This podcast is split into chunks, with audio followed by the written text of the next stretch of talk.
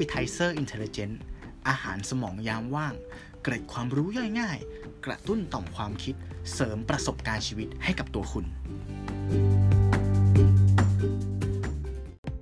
วันนี้จะมาชวนคุยเรื่องเทคนิคการยกระดับความคิดนะครับ ให้เป็นคนที่สามารถคิดได้ลึกซึ้ง มีเหตุมีผลแล้วก็เฉียบแหลมมากขึ้น คุณผู้ชมทราบไหมครับว่า ในชีวิตประจำวันของเราเนี่ย เราการตัดสินใจมากกว่า 90%เนี่ย เราไม่ได้ใช้ความคิดนะครับ แต่เราใช้ความเคยชินนะครับ ใช้สัญชาตญาณใช้ความรู้สึกหรือใช้คลังความรู้ที่มีอยู่ในสมองเรา ดังนั้นครับ ถ้าเกิดว่าเรามี mindset เนาะที่รักในการเรียนรู้แล้วก็หาความรู้เข้าใส่ตัวเนี่ยสะสมข้อมูลในสมองเนี่ยมันจะทำให้เราสามารถตัดสินใจได้ดีขึ้น และการตัดสินใจที่ดีขึ้นนะครับ จะนำไปสู่การกระทำที่เหมาะสม และการกระทำที่เหมาะสมเนี่ยจะทำให้เรามี ชีวิตที่ดีขึ้นไปถึงเป้าหมายได้เร็วขึ้นนะครับ มาดูกันครับว่าเทคนิคการยกระดับความคิดของเราเนี่ยมันมีอะไรกันบ้าง ข้อแรกครับเขาบอกให้เราเนี่ยพยายามตั้งข้อสงสัยกับสมมติฐานหรือความเชื่อของเรานะครับในการตัดสินใจหลาย ๆ ครั้งเนี่ยเราจะสร้างชุดความคิดของเราครับที่เราได้เรียนรู้มา เราสร้างชุดความเชื่อของเราขึ้นมา นะครับ แล้วก็ใช้ความคิดการตั้งสมมติฐานหรือความเชื่อนั้นเนี่ยในการตัดสิน ปัญหาอยู่ตรงนี้ครับ เนื่องจากว่าสมองเนี่ยมันมีข้อจำกัดในการเรียนรู้เนาะ ดังนั้นมันจะโฟกัสกับสิ่งที่มันสนใจเท่านั้น ข้อมูลที่โผล่ขึ้นมาเนี่ยเราโต้แย้งกับความคิดของเรา กับความเชื่อของเราเนี่ยเราจะปัดตกนะครับ เราจะไม่สนใจมัน แล้วก็เลือกเสพข้อมูลที่เชื่อมโยงหรือดีเลท กับความเชื่อความคิดของเรา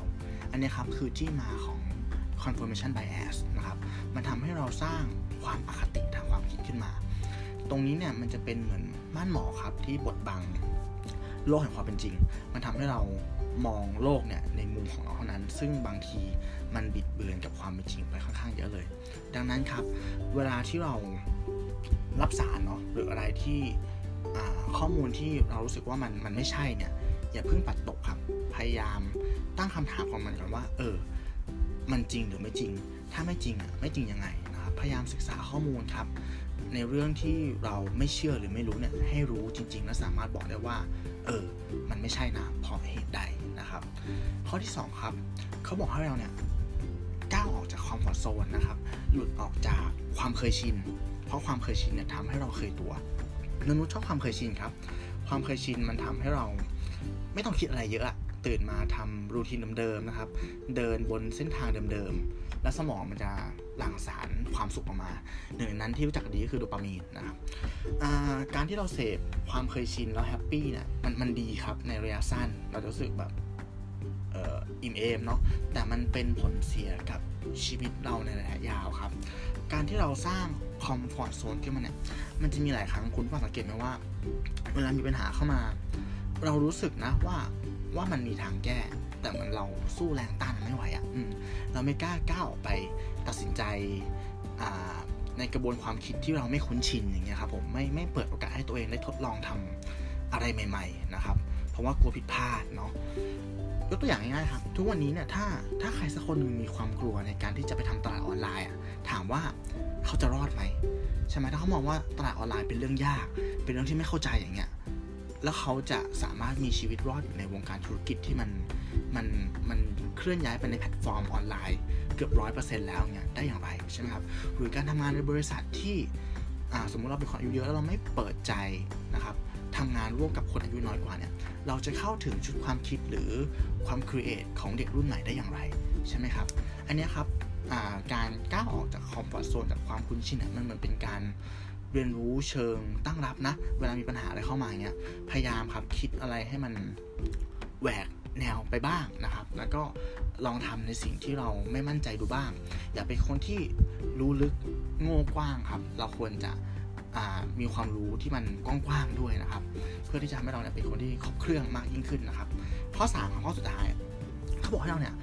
เป็นคนหัดสงสัยครับ อันนี้เป็นคำพูดที่ คุณฟังน่าจะได้ยินมาหลายครั้งแล้วเนาะะมันเป็นสิ่งที่พูดง่ายแต่ว่าทำยาก เราจะไปตั้งข้อสงสัยกับอะไรตลอดเวลาได้ยังไงอันนี้เป็นทักษะที่ต้องฝึกครับ ต้องฝึกเลยนะ ผมมองว่าเราควรจะตั้งกฎกับตัวเองง่ายๆอย่างเช่นว่า พยายามตั้งคำถามสักหนึ่งคำถามในแต่ละวันอะกับสิ่งรอบตัวใกล้ตัวเราเนี่ยแหละ อาจจะเป็นทำไมพวงมาลัยเราต้องอยู่ฝั่งขวาทำไมอ่า วัตถุบางอย่างต้องมีรูปร่างอย่างนั้นอย่างเงี้ยครับทำไมคนบางคนแสดงออกแบบนั้น ซึ่งอันนี้มันเป็นการเรียนรู้เชิงรุกนะข้อนี้มันทำให้เรากระโจนเข้าหาความรู้ใหม่ๆ สร้าง mindset ของการเรียนรู้ที่ไม่มีวันสิ้นสุดครับ สามารถเรียนรู้ อะไรใหม่ๆทุกวันนะครับ ตรงนี้แหละจะเป็นวัตถุดิบสำคัญเลยเหมือนเป็นเลโก้ชิ้นเล็กๆที่เราเก็บสะสมไปเรื่อย ๆ นะครับ แล้ววันหนึ่งมันจะมันอาจจะมารวมตัวประกอบออกมาเป็นอะไรที่เราไม่คาดคิดก็ได้ อีกอย่างนึงจะเสริมครับไอการเรียนรู้หรือการตั้งคำถามกับสิ่งใหม่ๆเนี่ย เมื่อก่อนนะครับ ย้อนกลับไปนะมันเป็นเรื่องยากนะ เวลาเราตั้งคำถามกับสักอย่างหนึ่งเราต้องเดินไปหาผู้รู้ใช่ไหมครับ เราต้องเข้าห้องสมุด แต่ทุกวันนี้เนี่ยเราสามารถ search มันบน Google นะครับบนอินเทอร์เน็ตได้แล้วอะแค่คุณมีคำถามอะม่คำตอบมันก็มากองอยู่ข้างหน้าคุณแล้วนะครับเนี่ยครับคือเทคนิคนะครับการยกระดับความคิดเนาะให้เป็นคนที่คิดได้สุขุมนุ่มลึกแล้วก็เฉียบแหลมมากขึ้น ขอทวนสั้นๆนะครับมี 3 ข้อ1ครับตั้งคำถามกับความเชื่อตัวเอง อย่าเชื่อ เพราะว่าฉันเชื่อแต่ว่าทำไงก็ได้ให้มั่นใจว่าสิ่งที่ฉันเชื่อมันเป็นสิ่งที่ถูกนะครับข้อ 2 ครับ หลุดพยายามทำตัวให้หลุดพ้นจากความคุ้นชินนะครับ ก้าวออกจากคอมฟอร์ทโซนนะผลักตัวเองไปทำอะไรใหม่ๆบ้าง แล้วข้อ3ครับจงเป็นคนช่างสงสัย หัดตั้งคำถามกับสิ่งที่อยู่รอบตัว